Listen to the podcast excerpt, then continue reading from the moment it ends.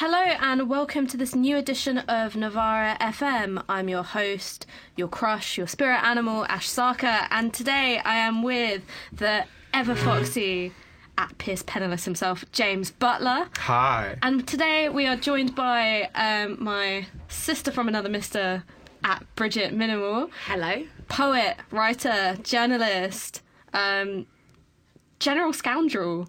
General Scoundrel. I'll go with that. I'll go with General that. Scoundrel. And also, we are joined by um, my new best friend,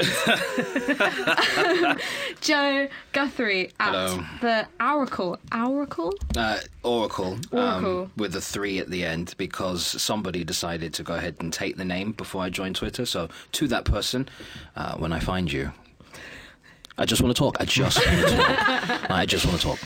Um, so, threats aside, today we are talking about trash cultures. Um, what do I mean by trash cultures? Am I just saying pop culture and pop culture's been done to death, so I'm calling it trash to make it more exciting? Perhaps. But the thing that I really want to get into um, is trying to make connections between uh, the disposability of culture and the circulation of culture, and potentially the disposability of lives. So we're talking about how is culture produced and circulated by people from, shall we say, marginalised subject positions. Um, the other thing that kind of really prompted me thinking about this is that it seems to me that uh, we millennials, as the press is want to call us, not you, James, oh, wow. Not even two minutes. Well, it's been fun, everybody. Um, oh, oh, R.I.P. uh, we millennials up to and including James Butler. Uh, seem to have a particular relationship to nostalgia, in particular the culture of the late 90s and early 2000s. And this is something that I keep coming back to is um, this quite nice quote from Mark Fisher in an interview that he gave uh, talking about his book Ghosts of My Life, which is Fredric Jameson talked about the increasing prevalence of pastiche, but in those early days of what we then called postmodernism, pastiche was still noticeable as a style. Whereas now the quotation marks have disappeared. Appropriation is no longer signalled, it's just assumed, I think. So, it's nostalgic compared to what? Given that there is nothing that marks out 21st century culture as belonging to the 21st century.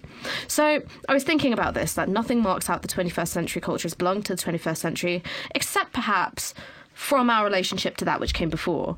And I've been thinking about the way in which um, online spaces are kind of dominated by kind of a return to and a compulsion to repeat uh, things that we grew up um, with in our childhoods. So I do want to have an extended discussion of WrestleMania, um, in particular the ways in which uh, you can't see, but James is crossing himself.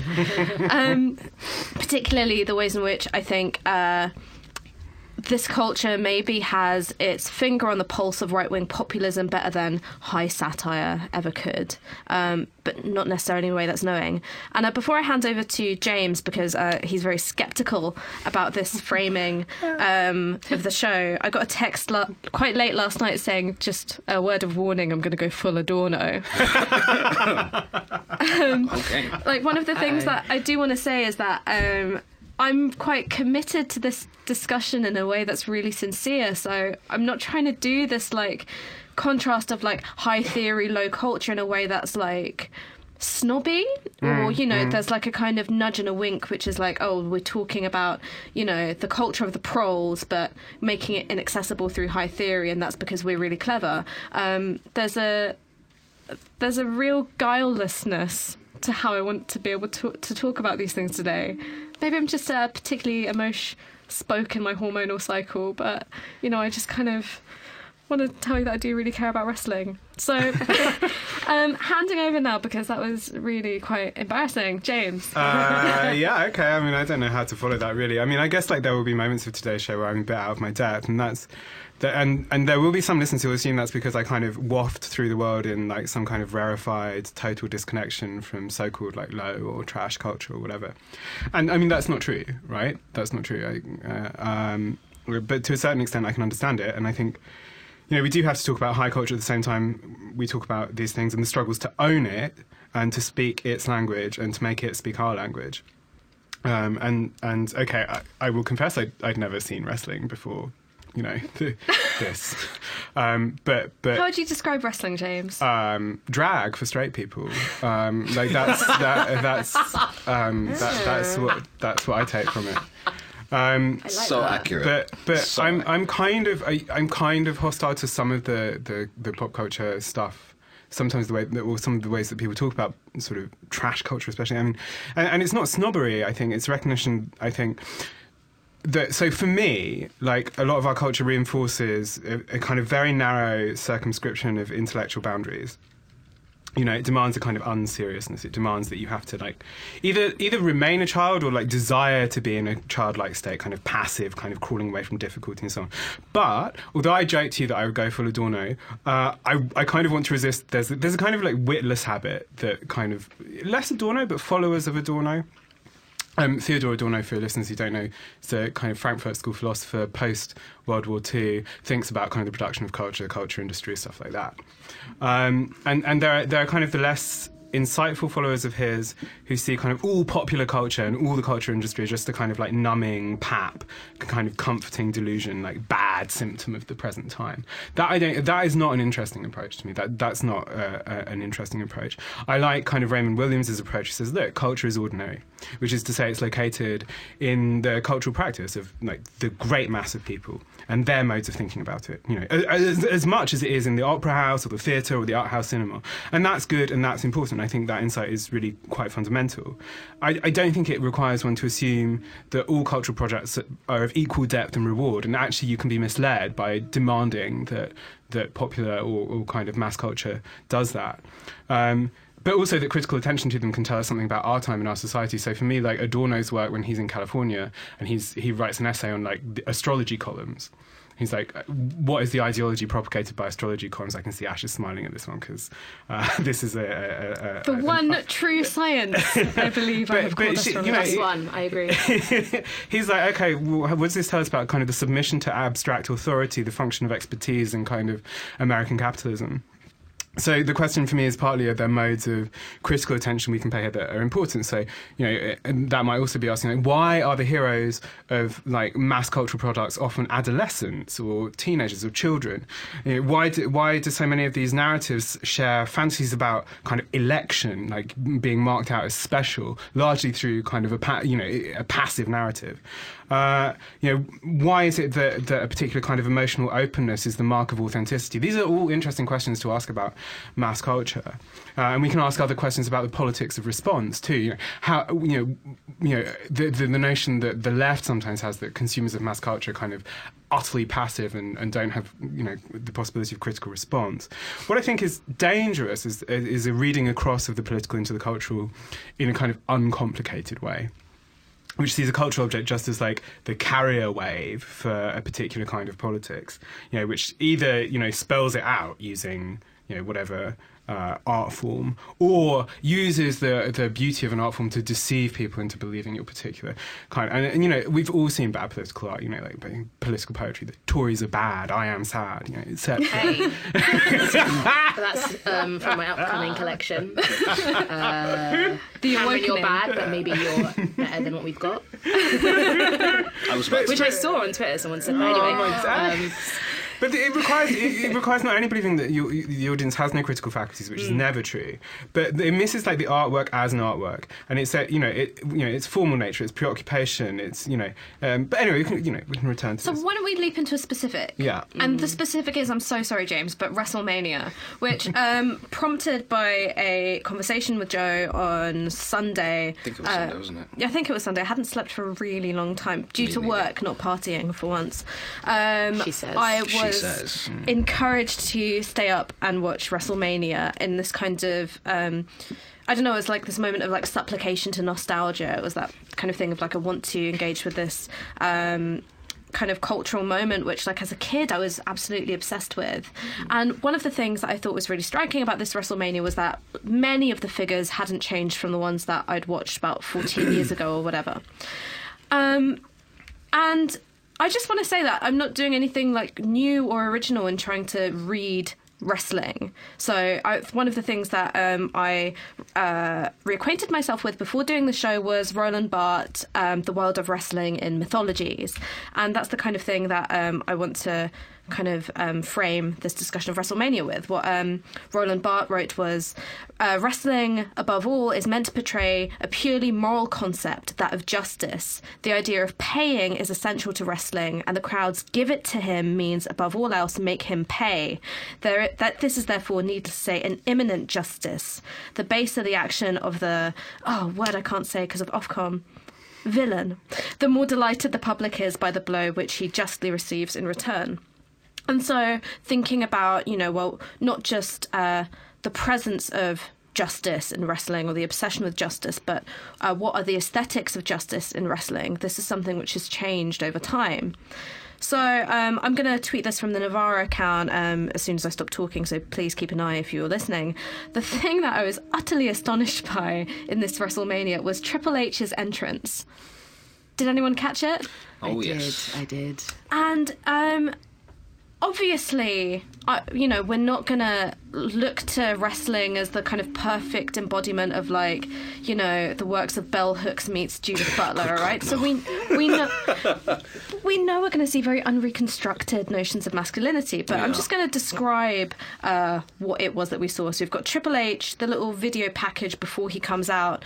Um, there's lots of stuff with like, you know, quite fash like Nordic hammers with like, you know, letters and runes kind of all over them, like skulls with, you know, kind of ancient looking helmets on. So there's a kind of, um, you know, that's pop culture fascism or you know the kind of like uh, evocation of an ancient past that kind of runs through lots of uh, neo-nazi imagery. And then he comes out on a motorbike with a white woman on the back of it so this kind of valkyrie figure. His wife. his wife. Um, i was just like white woman wife same thing. Uh, um, flanked by cops or like um preceded by cops on motorbikes while like kind of you know metal blares out and he's got uh, these elbow pads with like the iron cross like prominently all over it and i was like jesus christ this is a particularly American form of like neo-Nazi aesthetics, and I thought, well, maybe we can explain this away because he's the he's the villain of this particular piece. He's the heel, and then the guy who he was wrestling, what was his name?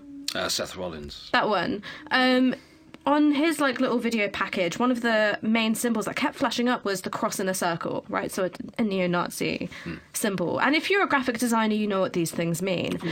And the thing that I'm going to like kind of throw over to you guys now because I think we've been talking long enough. Um, is what is this normalizing, or do we have to go one step beyond? Well, this represents the kind of normalization of. Uh, you know, white ethno nationalism and neo Nazism in American politics right now? Or is this doing something kind of weird? Is there, you know, a weird layering of irony or. I, I, I don't think uh, personally. I don't think there's a weird, weird level of uh, irony. Um, I should probably preface this with uh, I don't watch wrestling now for various reasons, but mostly because uh, it makes me a little bit sad. My grandmother, who uh, came to Ghana to London from Ghana for the first time in her life at like 90, uh, loved wrestling, was obsessed with watching white people fight. Um, like it was it was beyond her. She couldn't speak English, and she'd sit there and just go ooh ooh ooh for ages. So every time I watch it, I weirdly think of my like dead grandmother, and I'm like, oh, that's really she'd love this. So rarely watch it now. Um, but and I find that an interesting thing as well. Why this is a woman who did not leave her essentially the same like 20 mile radius until she was well in her 70s right? Um she came to the uk absolutely hated it. They didn't want to let her in because i like she'll stay. I was like she doesn't want to stay. She's in her 90s she hates the cold. Went back but still we'd send her tapes of people of wrestling and she was obsessed with the aesthetics of it of this sort of thing where the black where not only were black people not the villains but also it's it's very it's very obvious justice, isn't it? He's the bad guy, he's the good guy. They fight and it ends. And I wonder why that captured her attention. And all the people in her village absolutely loved it as well. They'd sit around and watch these videos we sent her. So I think that is almost a reflection on the the aesthetics of it as a whole. Um, but yeah, I don't think there's an irony. I think it's just a very obvious courting of the crowd. Um, I think broadly. Uh, you know, we, we know fash symbols are just everywhere. They're cropping up. I'm, Yeah. I'm learning new fash symbols every day, which is a nice, exciting thing. I didn't think I'd be, I'd be, I'd be seeing in, in 2017, but I am. Uh, and I was reading a thing online that was just a list of symbols that you should recognize. And I was like, whoa, I've seen that, and I've seen that, and I've seen that, and I've seen, oh, I shouldn't have read this because now I'm just depressed at how many races there are. Um, and Amer- I don't know, American sort of fash American Nazis are always odd, aren't they? In, in the inher- the inherent paradox, whereby uh, the Nazis did not like you, right? It is just so ridiculous. I don't understand how any American. I mean, racism obviously is the reason, but I, I find it very bizarre that. Uh, every American Nazi is ignoring the fact that Nazis hated them and wanted to uh, colonize isn't the word, is it? Uh, take over, you know. Uh, so that just it, when you have that level of double think, I don't think there's an irony there. I think it's just a basic. This is me. This is us, and I think the wrestlers are just paying off off of that. Um, it's interesting that you mentioned the whole thing about um, co-opting, and that's the biggest thing here. I don't believe personally that uh, Triple H is is is is akin to something like David Duke or something like that. American fascism is something that is very very particular. You know, American fascism is the Klan. American fascism are slave owners. American fascism is even if you want to go ahead and trace it back back enough. Um, British colonizers. That is that is like the precursor to American fascism. But a lot of the symbolism and stuff, they've co-opted it from other sources. I think Triple H. In my heart of hearts, is a toolbox, and I always have done. I loved DX um, growing up. I absolutely loved Degeneration X, and the reason why, and the reason why I loved Degeneration X is because they were so rebellious it spoke to me because going through what I went through, particularly with my father, rebellion was something that really and truly was an outlet. So to see these uh, guys and the one. Uh, the one woman who, well, for all intents and purposes, was the was the best out of all of them. Chyna, rest in peace. Um, what what what I what I thought was is like okay, this has always been a case of what it's always been. I liken the whole Iron Cross thing to what PewDiePie did with his videos on YouTube when he dressed up as a Nazi and all that sort of stuff. Mm. Is he racist? Probably, but it's going to be a bit hard to prove. Is he a toolbox? Absolutely. That is blatantly obvious. Mm. And I think that's the one thing that I took from. As James and I had an aside from, my major issue was OPD rolling out in front of him. Hmm. The motorcade there. Hmm. That was my big issue. Hmm. Uh, because I can, uh, as, as I said to James, if I were in that audience, and I know my girlfriend was. Um, she lives in Philly, and uh, she went to WrestleMania. It was her first Mania. She absolutely loved it. But Triple H has had better WrestleMania entrances. I will say that from the off. We're not counting the whole Terminator one, even though it was cool. It was a blatant plug, and I'm not here for mm. it. But, But oh, do you think that it made the fine art of wrestling tacky? yes, yes, Interesting. yes, it did. It was just like okay. Why, tacky? I, I'm curious. Because of the blatant, like I don't know, James Bond style commercialism, Yep. or okay. It's just like Fair. okay, you could have. Uh, we know that you you get ad revenue. We see that, but it's just it's no different from when they do the like they've done KFC plugs and all that sort of stuff. Like they got Dolph Ziggler to fight uh, the Miz dressed up in a chicken suit for KFC burger. I'm just like, you could be a bit more creative. Like I'm did the chicken win or lose? What's what's The the, chicken bigger lost. advert? Um, Dolph Ziggler dressed up as Colonel Sanders is just like, okay, y- you definitely got paid for this, but could you make it less obvious? Because that's not what we're here to see.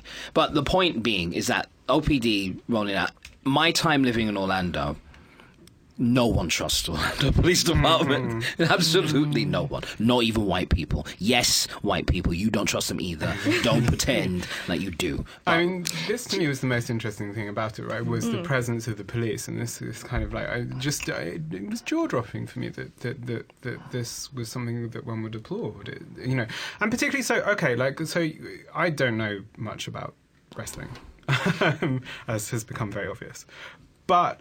I, whether or not it's kind of explicitly fascist, whether or not it's playing with those aesthetics, what it certainly is, is a very, very highly masculine uh, uh, aesthetic and very, very, you know, d- like deeply kind of authoritarian, right? And so, so this is, you know, the the you know the presence of the police, but the presence of the police not as kind of you know the fantasy of policing, right? As a kind of disembodied or kind of like entirely uh, disinterested, uh, enforcer of a kind of transcendent and just law.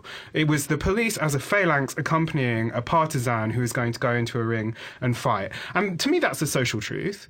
Right, and that's an obvious social truth, but it's also uh, terrifying to see it sort of affirmed so clearly. And so, you know, and, and I don't know, I don't know about wrestling audiences. I, I don't know, you know, because so one of the reasons I said earlier that, that wrestling is like drag for straight people is that I understand that there is an awareness of how constructed it is and how artificial it is, um, and that there is a there is a, a kind of degree of audience irony here, um, and and and a kind of deep investment in the aesthetics of it as well. But but I, you know, is this understood as a fantasy, and what kind of fantasy is it? Okay, so mm, you touched on the uh, authoritarian thing, which there was a direct link there. Then part of the gimmick is that uh, Triple H and Stephanie, um, which is the woman that you saw on the back, they are actually married, but they have been doing this gimmick called the Authority, and basically um, they make a lot of kayfabe though. Kayfabe basically is describing that they're making it seem real, but it's really not. It's all part of the act. It's all part of the pantomime, if you will. But they are. Their, their pairing is called the Authority, and basically they just make everybody's lives miserable um, if you don't do what they tell you to do. Um, Seth Rollins was at one point under the Authority's wing, um, and then they had a bit of infighting. And Seth Rollins has been on a vengeance mission to try and punish Triple H ever since um, because of what they've done to him. Um, they have effectively screwed him over, at least the way that they've written it into the whole kayfabe nonsense. But that's that's what it is. So the whole authoritarian thing was that was taken a step beyond with the whole um, OPD motorcade thing. And I was just like, okay, we know you're the authority, but So- really? But what does this say about, you know, kind of taking a step out of um, the world of wrestling? And I kind of think it's quite striking that, um, you know, it calls itself like the universe, right? Like the, The WWE the universe, isn't WWE universe, and that Barthes' essay is called the world of wrestling. There's an understanding that we're stepping into a world of of. Uh, images and, and and signifiers kind of interacting with each other but step out of that for a second because i think it's really interesting that you talked about you know how much your grandma loved wrestling. And thinking about more broadly well how is it that we we as consumers of culture right we're not setting ourselves up as some kind of you know elitist like you know kind of apart from james um, you know kind of um, elitist arbiters of like what is or is not the culture. But what does it say about our own um, enjoyment of these cultural forms which are kind of um, cir- circulating symbols which are are ones of violence against us. And on the other hand, like kind of comparing, say, uh, W uh, WWE's use of these symbols to, say, Pepsi's kind of calling on resistance, protest, uh, fixing racism with a with a terrible fizzy drink. Um, you know, what does this say about the kind of um, fault lines in politics that are kind of being played out in pop culture in a way which isn't necessarily that precise, but is certainly emotive? You know, Well, I think. Um, I mean, the, the violence. When it comes to the violence, I always have a problem with that. I'm someone who doesn't enjoy violence as a as a broad thing. Uh, the only reason I am uh, even like naturally in my politics, like I am, I wish I could be an anarchist. I'm not. I don't want to. I don't want fight and destruction and things to fall down. The reason my my politics have are moving towards that way is because I feel like I have to because there comes a point where non-violence doesn't work Yeah. And that to me is the saddest realization I've had um, from a young, earnest teenager who felt a bit left to, you know, who I am today. And you just realize over time that you have to move to that you have to go to that you have to take that step or else things won't change. And every single resistant movement that's ever happened ever has never been solved without violence which is sad. Um, but I do think there is a problem in the way we normalize violence in pop culture a lot of the time, um, and especially the things we choose, the violence we choose to uh, hold up. So we have things like shootouts all the time. I'm really obsessed with uh, cop dramas. I find it so interesting that I love cop dramas as someone who deeply hates cops. Right? Um, I've been talking. I I don't know what what this means, but I've been talking with friends who are survivors of like sexual violence, and loads of us watch these shows that like I don't know Law and Order style shows where you have the cops, and it, and I think it's because fundamentally as humans we want there to we want things to last half an hour, we want things to last an hour, we want there to be a clear arc where the cops are good, where or even if they're not good, they're flawed, right? But at the end of the episode, the survivor gets justice. The end, and that's why we like wrestling because there is a winner like people fight and there is a final so, so, so, final solution you wanted to about the normalization oh of my the God. Nazi aesthetics, Yeah. it just it crept God. in there. Like, It just crept- Triple just- H's entrance it's once. on the head, then- isn't it? Um, but oh god, it's just coming out like Jesus. Um, but yeah, I think we just want clear endings. You want there to be clear narrative story arcs. Um, the problem with our world is that there isn't that. You know, Yeah. we keep on saying, "Oh God, we've started a new, a new, like a new fascist like era," and it's like, did we ever end it? we ever end it? Did it ever? When did it begin? Did it like actually? The more I think yeah. about it, it's always been there, and and we go through cycles where things are more obvious. And it feels like things are maybe getting worse in inverted commas because we have the means to see how bad it's getting. We have the internet we have media everywhere that even if the media is flawed and is telling stories badly they're still telling the stories. And so for the first time in human history we have access anyone on this planet has access to a vast amount of knowledge that is very depressing I'm uh, thinking about like this kind of revival of something that was supposed to stay in the past, right? Mm. Fascism, neo-Nazi, or Nazism was supposed to stay in the past, very much of the present. Does that not speak to how we disseminate culture now? So memes, right? Memes return to circulation and revive these cultural fragments that were meant to be thrown away. And and that's precisely what memes are. They're fragments. They're kind of snapshots from something else, and then Yeah. humor is derived from their precise kind of dislocation and and, and repurposing. And when you think about, um, and so my thinking here is informed by an article uh, that a very good friend of mine sent to me called "Poor Meme, Rich Meme," which is looking at meme production in relation to uh, essentially black epistemologies and saying that like because of um, the diasporic experience of blackness that's why essentially black twitter is so lit because there's a kind of uh, affinity between that form of circulation of knowledge and the experience of blackness and I th- and I'm, I'm inclined to agree with that up to a point. and the reason why I'm saying it's up to a point is because where's been the most effective political mobilization of memes it's the alt-right Yes. and isn't it isn't there a certain irony that the political formation that's made best use of the kind of placelessness of the internet and the kind of dislocation from a specific location are in fact ethno nationalists? Yes. um, but sure, I find that really interesting. But also, I feel like that comes from a, a sense of, you know, that whole we've we've been scattered mentality of ethno nationalists that we have been invaded and, and w- we we are the ones who are who are dis- diasporic. You know, uh, um, does that make sense? It, it's does, this it's this sort of hurt feels basically about. Uh, they have I, I, I really think that a lot of these guys have diasporic feels in that they feel invaded they feel colonized and they feel scattered. And that's why i feel like it, it, it works for them in the same way it might work for black twitter in the same way. Um, why does it work better? Is maybe um, does it work better actually? Yeah, is maybe the don't know that it question. does. I don't think it does. No, I don't know about that myself because uh, from from the, I was monitoring this from when ga- well when they adopted the name Gamergate. They've always uh, they've always been around these types of these types of white male. Can you give us a bit of info on Gamergate? All right, so Gamergate is we're gonna we're gonna make this really brief because Gamergate, because Gamergate is exhausting. Um, basically, what happened was um, somebody called uh, Zoe Quinn was, um, I guess, not.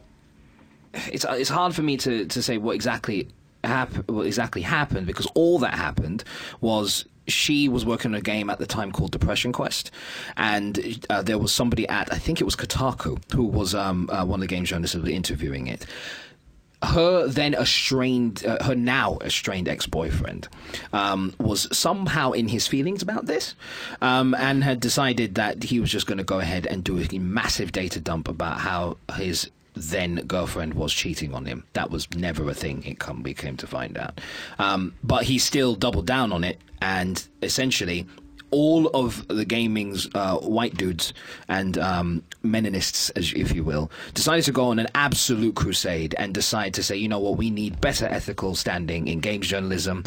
I don't know why this is the flashpoint for it, but this is how it started, and it cascaded into the into the politicization of the gaming subculture Mm, and the denizens of said subculture. Who politicized it? The right wing. Why? Because they're getting old and they need new blood. That's the reason I mean, why. there, there is a, there's an excellent podcast in the Novara Archives um, hosted by Marijam Didžgalvytė, which discusses this stuff. Um, part of our Video Games in Class Week, or Video Games in Politics Week. Can't remember what we called it. Um, I, I guess like the, the stuff with the alt right and memes, like I, I wonder if it's sometimes overplayed. Um, I, I don't think I don't think the right is successful in the United States because it has, you know, master of the memes of production. I, this is you know this is not. I- I mean it, it may be a contributing factor. I don't think it's a, a major one though.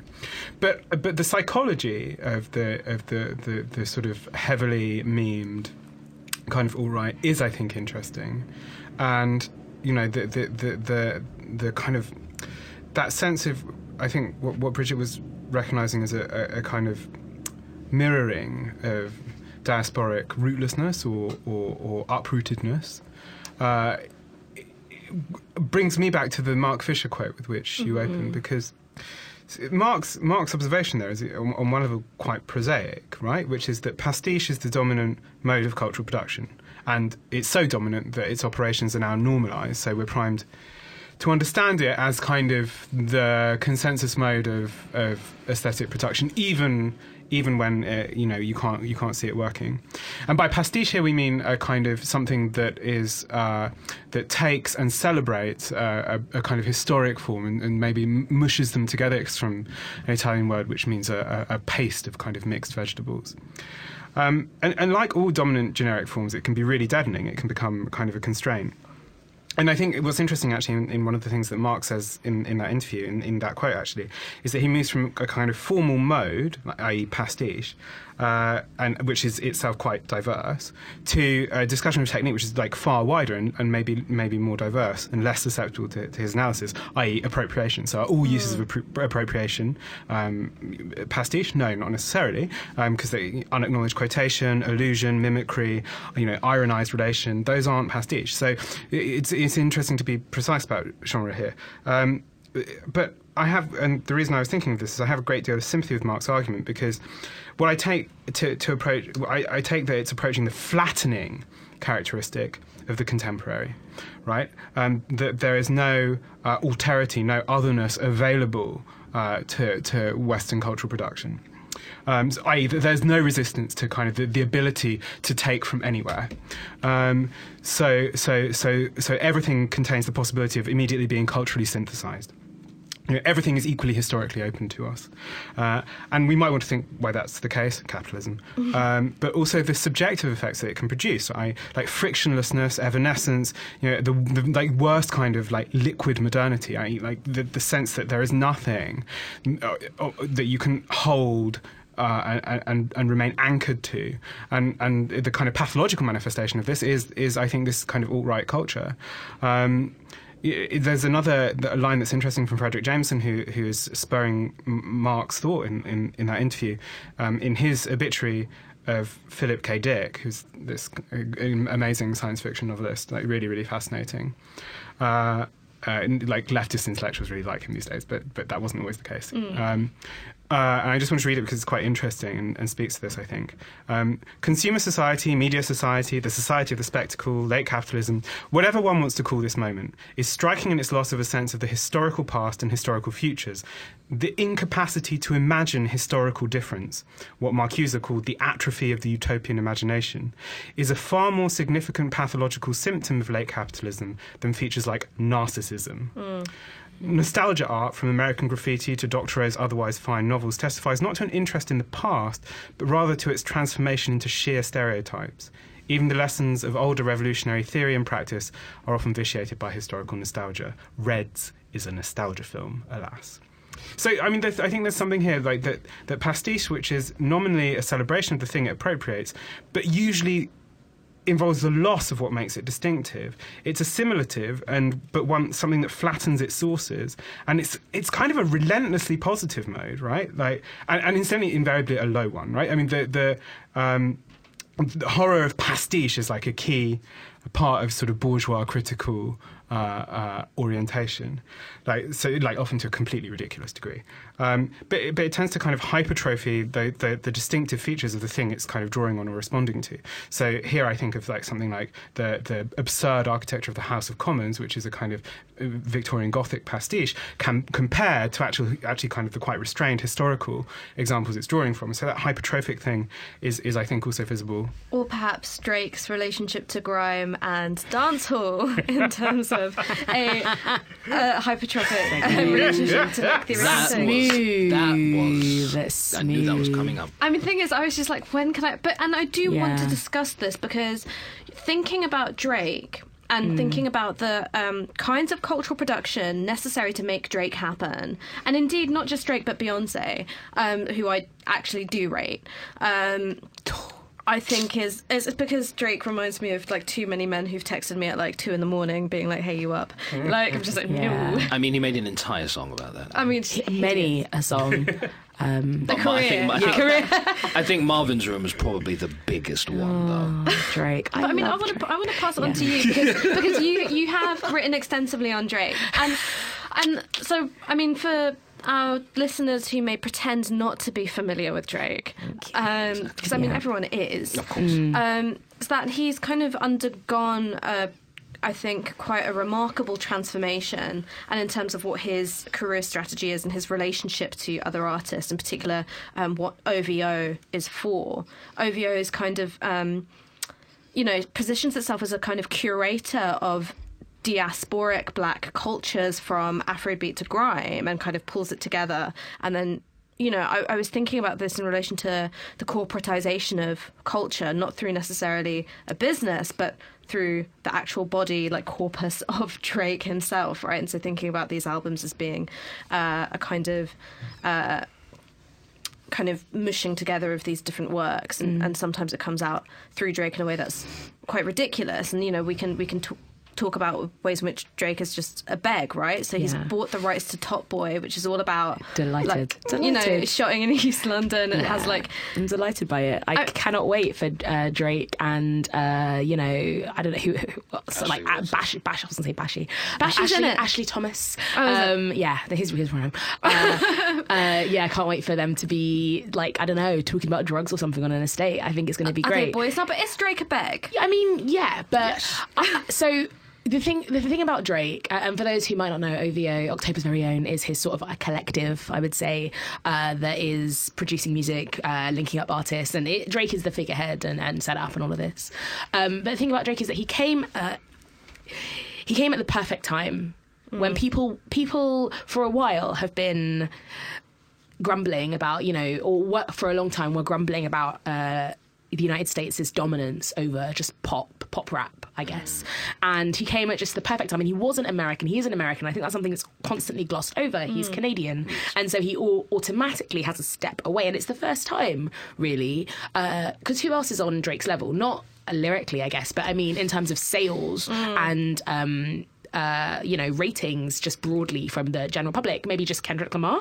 I can't think of anyone else. like He's the closest. He's the closest, and Kendrick doesn't sell as much as Drake does. No, he doesn't. You know, Kendrick is not on Rihanna songs. Nope. Um, but then at the same time, do we uh, want him to be no. No, no, and Kendrick doesn't want to be, and I think that's fine. Um, he was on a Taylor Swift song he was on Taylor Swift song, but you know, and, And this is the only we're reason not why the gonna. Taylor Swift song was even any good. Yeah, and I remember when Kendrick was uh, was rating uh, Iggy Azalea. I don't forget. I do not forget. Um, Mm. Wasn't he part? Who was part of that wave? It was T.I., obviously. yeah, Yeah. T.I. Lupe Fiasco was doing Lupe. it too. Everyone when just Lupe lost Fiasco did that, I was like cancelled because I was no, Yeah. no, there's no chance. but let's There's talk no about the opposition between Drake and Kendrick in terms of authenticity I think Drake is more authentic than Kendrick. I really do. because Drake is very obvious in terms of how ridiculous he is. Drake knows what he is doing. I'm not saying I like listening to Drake more than Kendrick. I think Kendrick is by far a better rapper. Absolutely. But I do, but like that's completely aside. I think Kendrick truly believes that he is like a revolutionary. And I think a lot of the time he can, he does, he makes fantastic music. I think he says important stuff a lot of the time, but he also is doing this sort of woke misogyny Yes. that is very basic. And I think Drake's misogyny in his music he knows what he's saying. He knows how ridiculous he is when he's like, you know, you, uh, you used to go out all the time and uh, you're not out with me and I don't know who you're hanging out with and, you know, uh, we only met once and I love you, but go away, go away. Like, I think Drake knows exactly what he's saying. Whereas Kendrick, I think, genuinely doesn't. I think he believes he's there with his glasses and his cane rose and he's spreading the truth to the young black kings. I don't think Drake is deluded enough to think that way. What makes me sad is to see Kendrick's lurch into didacticism. It's depressing. What was wonderful about Good Kid, Mad City is mm. its embrace of dialogue, fragment, uh, questioning, and then you've got something like Humble, where it's you know playing out the same old Lupe fiasco. Hey, have you ever considered not wearing any makeup, baby? It's very, it's very basic, and you know you've got a pretty girl who's very light, who's well not very light skinned, but she's you know ethnically ambiguous enough. She's she's not just black, which is what I, I keep on coming back to. It's like yeah, she's black, but there's there's being black and there's and there's being just black. That visual. I am just black. No one's gonna get confused about about what or like are you mixed with this or whatever. No, but for the girls in rap videos, they often have that aesthetic. If they are dark skinned at all or anything, if they're not light skinned, I should say, they're often not just black. They could be a bit this or a bit that. And you know that's the kind of girl that Kendrick is like, take off your makeup, girl. I want to see your stretch marks. And it's like, mm, well, good for her, good for you. But then also at the same time. I'm suspicious of of this need to to elevate rappers to uh, as, as I don't know hype men of wokeness. Like I, I'm fine. I'm fine to just listen to basic stuff. Like I'm fine to just not have not not be lectured. I hate uh, you know woke hip hop. I hate conscious rap. I think it, it's often preachy and not very good. Um, and if I wanted to listen to conscious rap, there are plenty of conscious rappers right here in London that I could go and listen to. I don't want to listen to that. I want to listen to Drake being a beg, and I want to listen to Kendrick when he's not talking about stretch marks and he's talking about I don't know something on his last album. Like that's okay. Um, yeah, I, I, I just I just think this this ongoing need to to position our musicians and our rappers in particular. I'm not sure why rappers face. Oh, I do know why because of racism. Uh, why so many rappers face that scrutiny uh, that all other musicians don't. Um, you know, I read a really interesting thing a few weeks ago about Taylor Swift, who has gone dead silent in the age of Trump. Dead silent, right? Taylor Swift has the largest platform, really, maybe apart from someone like Ed Sheeran or Justin Bieber, who have also gone equally silent and won't comment politically. Why aren't we holding up their music as are you being feminist? Are you being misogynist? No one's talking about uh, that. I mean, people are just about talking about Ed Sheeran's basic misogyny in the same way that it, his misogyny is very similar to Drake's, and that it's like, uh, you know, hey girl, here, here you are, but Drake is just better, I think, on a basic level. It's it's parallel. There's there's Yeah. as as they often say, there's levels to this stuff. Um, for me, we were talking about humble last night, me and my mates, um, and. Uh, so they, uh, one of them goes, "Oh, "What? So what's the controversy?" here? It's like, "All right, let's finish listening to the song, and then I'll quickly go through it because it's exhausting." So the song finished. I was like, "All right, the whole point of women's liberation is that there is supposed to be a nuance there. That is what needs to be there. If a woman chooses to be photoshopped, as Kendrick said, fine, accept that. That was her decision. That's her agency. Don't get in the way of that. If she wants to go out natural, Alicia Keys, for example, when she did that whole stuff, even though the no makeup look was a makeup look, but we'll get into that some other time. Basically, if that's what she chooses to do, that's the point. But the point is focus on what she wants to do with her body because it's hers, and everybody else just leave it, like leave it out. Um, so they're, they're like, so they said, and it's all dudes there, so they're like, okay, I get that, but why would anybody complain about that? And it's like, well. That's the point. that's and that's where we and that's where things got muddy. So that conversation, when I was on Twitter and everyone was talking about it, I just scrolled right by it because it's like every everybody there was a salient point made, but now you're complaining because a salient point has been made. I don't really I mean, it's that. so it's so played out. I think on this point about where's Taylor Swift, or like why aren't we mm. talking about Ed Sheeran or Taylor Swift or you know Justin Bieber in the same way that we talk about rap? I think it's fundamentally an acknowledgement that pop culture in terms of its innovation moving and moving the form forward has never come from those with social privilege really mm. Okay? Who looks to taylor swift to like you know shift the culture forward? No one. And there's a connection between marginality and relevance. And that's why we talk about issues around co-option and appropriation the way that we do Yeah, uh, I was just going to try and bring it back to appropriation. Um, and I don't know who saw an article very recently that was just very silly uh, about calling Drake a cultural appropriator uh, for lots on, of. uh, the one on the Independent. Yeah, and Yeah. it was just very. I mean, if you need to caveat your your point about uh, appropriating black working class culture with, by the way, I'm not black nor am I working class. Maybe put your laptop down and don't don't pitch that piece.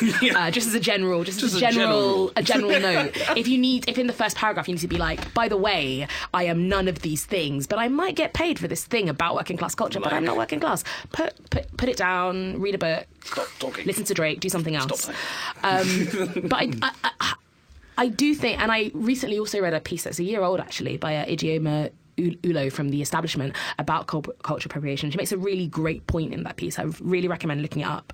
Um, and she said it's something like what we miss when we talk about cultural appropriation, and it's that we forget about the power structures. It's so easy to bring cultural appropriation conversations down to what do I not wear, what do I not say, what do I not sing, and it's like that is pointless because really at the end of the day, a white guy with dreadlocks standing next to me doesn't do much like for the power structure of racism doesn't make it better or worse for me in my everyday life. What we need to be asking instead is why do dreadlocks have such racist connotations and why how do those affect hmm. young black people? We need to be asking about the bigger uh, the wider structures. And hmm. so when someone is wearing a headdress at a festival I don't care that much. What I care about is why do we have a culture where um, religious symbols for black and brown people are are co-opted in such an easy fashion. I care about why the people who are making these headdresses are not native people, right? I care about where the money is going and how in in a world or in a country where native people have the lowest life expectancy and can't get jobs and are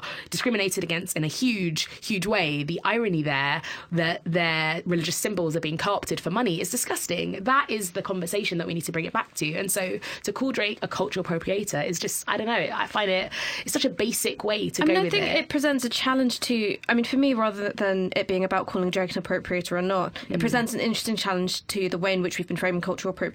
I think in the ways that you've been talking about. they're very 'Cause I- basic Very basic. And I do kind of find uh, I have a certain squeamishness when we talk about cultural appropriation in a way that essentializes culture, and I think doesn't talk about diasporic relations and kind of you know the the, the kind of con you know the the sharing aspect. Yeah. Because, I mean, I, I, I struggle. Find a, a black or brown person over the age of 45 and try and talk to them about cultural appropriation. I'm sorry, because my mum does not care. My mum loves it when she sees like a white girl in Kente. She thinks it's hilarious.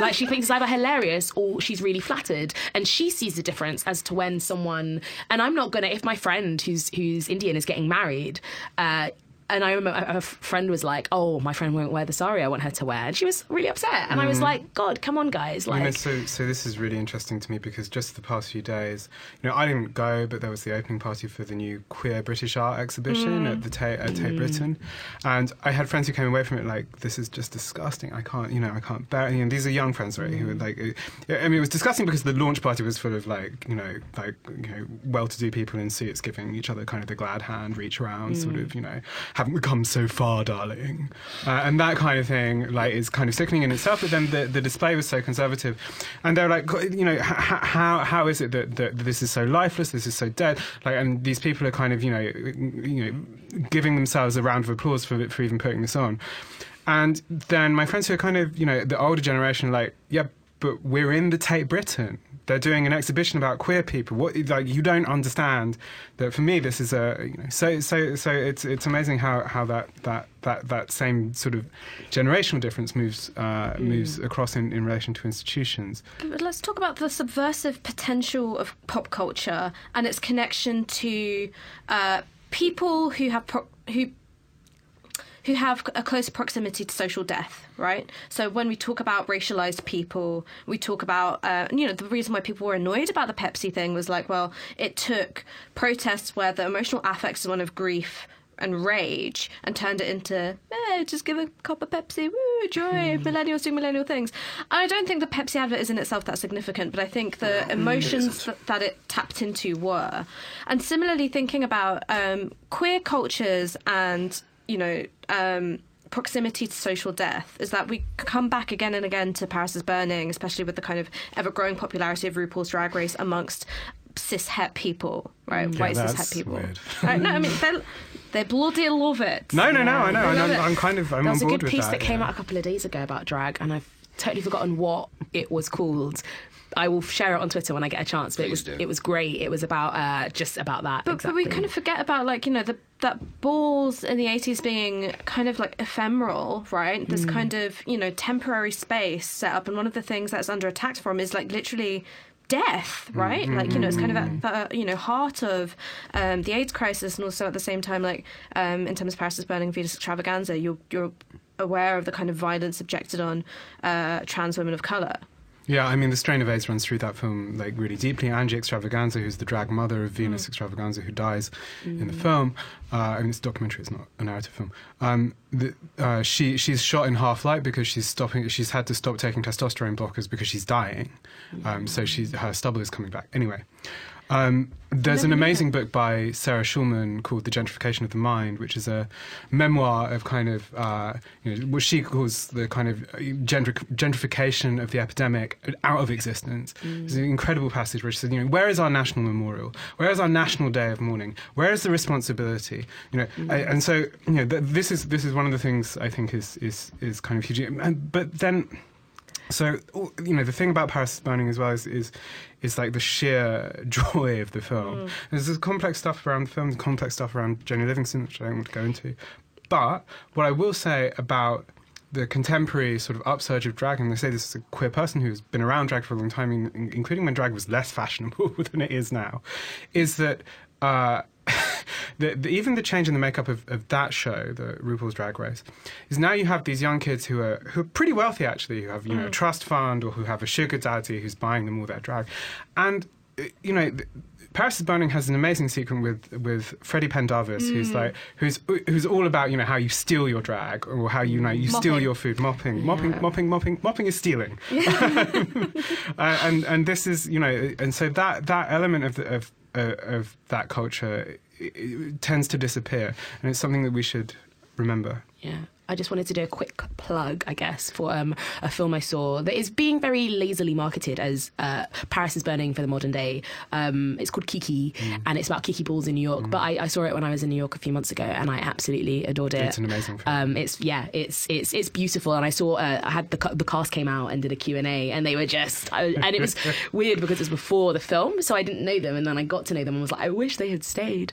Um, but it's a great film, and I think the thing that it does really well is it, it addresses loads of the things that not not that Paris is Burning misses, but it goes into things with in with hindsight, obviously, because it's just 20, 30 years later. It can see how HIV is still an epi- epidemic. It can see how young communities of color it it it dissects um, the differences uh, for rich people and poor people and all the kids in the film they're poor they're, they're in the bronx they're, they they go and there's a scene where one of the uh, uh, like drag mums is going to buy shoes and it's it's it's just beautiful. It's a great film. Um, but you know when it comes to the com- commodification of queer cultures or even like any any marginalized cultures at the moment everything is in vogue you know? Uh to it, brands know that they need to be woke right? Or they think they know that they need to they need to be switched on because it's good. And and as we're, we're, slowly learning or I, I think the media the wider popular culture is learning that uh, the controversy surrounding not being woke. Woke is just, I don't know, I'm using it as a very catch all term, but I think everyone knows what I mean. It, it's not profitable. And so, you know, Ghost in the Shell tanked, right? Because, uh, so even if it was the best film that's ever come out, it just wasn't going to do well because Twitter was like, we're not going to go and see it. Um, the invisible hand of the market yeah, it's just yeah, and and so and so now you get brands like Pepsi being like, mm, let's try and and and and tap into this, and I'm. What I'm worried about, to be honest, more is in the next five years where they've got better at it and it's harder to identify. Mm. It's just it's for me the, the, the thing that's interesting at the moment is the question of subculture and its relationship to, to, to mainstream culture because like everything is mainstream culture these days. I mean, but but the thing that has occurred to me really over the past couple of years is is is the material basis of subcultures, right? Like, mm. and for me, this is partly the closure closure of venues in London. Like, I think there are maybe two places that I would have gone to when I was like 14, 15, and you know, young queer kid that are still around. Most of them are gone. But it's not just queer spaces, right? It's was gonna say, m- many Molly other houses kind of when you were 14, 15. yeah, back in the 18th century. Um, but you know, like, and I, but I don't just. You're so- you are so dark. Uh, I mean, it kind of. I'm but, you trying know, to hold like, it. Hey, hey, but, but hey, like the thing. Young. Isn't that old? But but you know, like it's not just bars, right? It was like the kind of ecology of kind of squatted or semi-legal places as well. Those places that could exist on the margins of the city, which were open for kind of sort of marginal or subversive or just plain experimental attempts at culture and living. It's not they weren't like the be all and end all of the world, but you know they're they're important. But we believed at the time that like the marginality of these spaces and marginality of the city in these spaces was something that was a given, right? There was be a permanent feature of the city that these places would always be there. Um, you know, like and we were just wrong, right? We were just wrong. In fact, a very constrained phase in the city's development, and it's mm. now taken a whole other direction. I mean, the descendants of those spaces kind of still exist, but they're very different, and they, they, they lack the kind of marginality that they once did. And it tells me that these these you know subcultures or like these interesting cultures or these kind of resistant cultures have material bases. They're, they're also about being in person, right? And they're not just about pure mediation, online mediation, stuff like that. And they're never quite disconnected from the mainstream, right? They operate in tandem to it and they operate in conversation with it. And these days, you know, like, uh, and they are always in a process of always already kind of being subsumed into the mainstream, right? Like, they're- and like, right, the desire of people in those spaces not always to like live in marginality, uh, and it's one of the things that's one of the big contradictions in kind of queer culture is like whether you know how you negotiate tho- those two those two spaces, and it's it's a difficult one. I mean, we're keeping our conversations pretty much uh, bounded to the global north. And this is, um, I was on a panel uh, a couple of weeks ago with uh, Mark Leckey, um, Matt Dryhurst, Gaika, and Warren Ellis. And we were discussing our subculture, you know, do subcultures still exist? And I was like, well, hang on. And as much as we're talking about race and we're talking about positions of marginality, we're not escaping the West. It's like we have subcultures, other places have culture. They have monocultures, which we pick and choose from and kind of integrate into our own sense of subculture. And so while we've been talking about proximity to uh, social death, even though we're talking about people who are racialized, we're not talking about. Uh, the kind of precarious conditions of migration and the transmission of culture across borders at this particular juncture in history. And and it almost feels that even though we're beset with images of precarious migration, we have no idea of what kind of culture is carried with it. So even kind of within our very like woke analysis of culture, like there are these uh, exclusions. Um, so we've got about four minutes left, and I just kind of want to hand over to the guests to like sum up. Um, trash cultures, radical potential or nah, I guess. Bridget? Oh. Um, I think trash cultures can be as radical as the rest of us are, which is often not very much. Um, I think it. I, I personally love uh, overanalyzing, and I and I and I specify overanalyzing because often it's just not that deep, but I enjoy it, and I think it's fun. Whether it's useful for the movement, I'm not sure, but I think it's interesting, and I think that shouldn't be sniffed at either. Um, it's it's easier for me and for many people, I think, to cope with how awful things are in the world when we uh, overanalyze the sort of less important things, right? And yeah, I don't think that should be sniffed at. I think it, it's it's possible to think about more than one thing at once, mate. Um, I'm allowed, and we're all allowed to to look at those things and and and to look at Drake's album or Pepsi adverts and uh, maybe not get outraged, but uh, overanalyze them. But at the same time, I do think it's important to to recognize the that it can just not be that important that we can just blindly enjoy something Yeah. while acknowledging its I hate this word problematic, right? Just acknowledging that I can just acknowledge that and still enjoy wrestling with Nazi symbols, perhaps, or whatever. Oh, yeah. Um, and I think it's, I think knowing those, knowing all these things to be true is fine. I, th- uh, uh, I largely concur with Bridget. I think the main thing is is that a lot of the people that complain about the analysis of the things that we enjoy are really and truly in context demanding that we just be complacent and shut up and watch it. And mm-hmm. the answer that I have for them is no. The answer is no. Or I- can I, I- be angry as well? Exactly. You know, it's that who set me- Baldwin?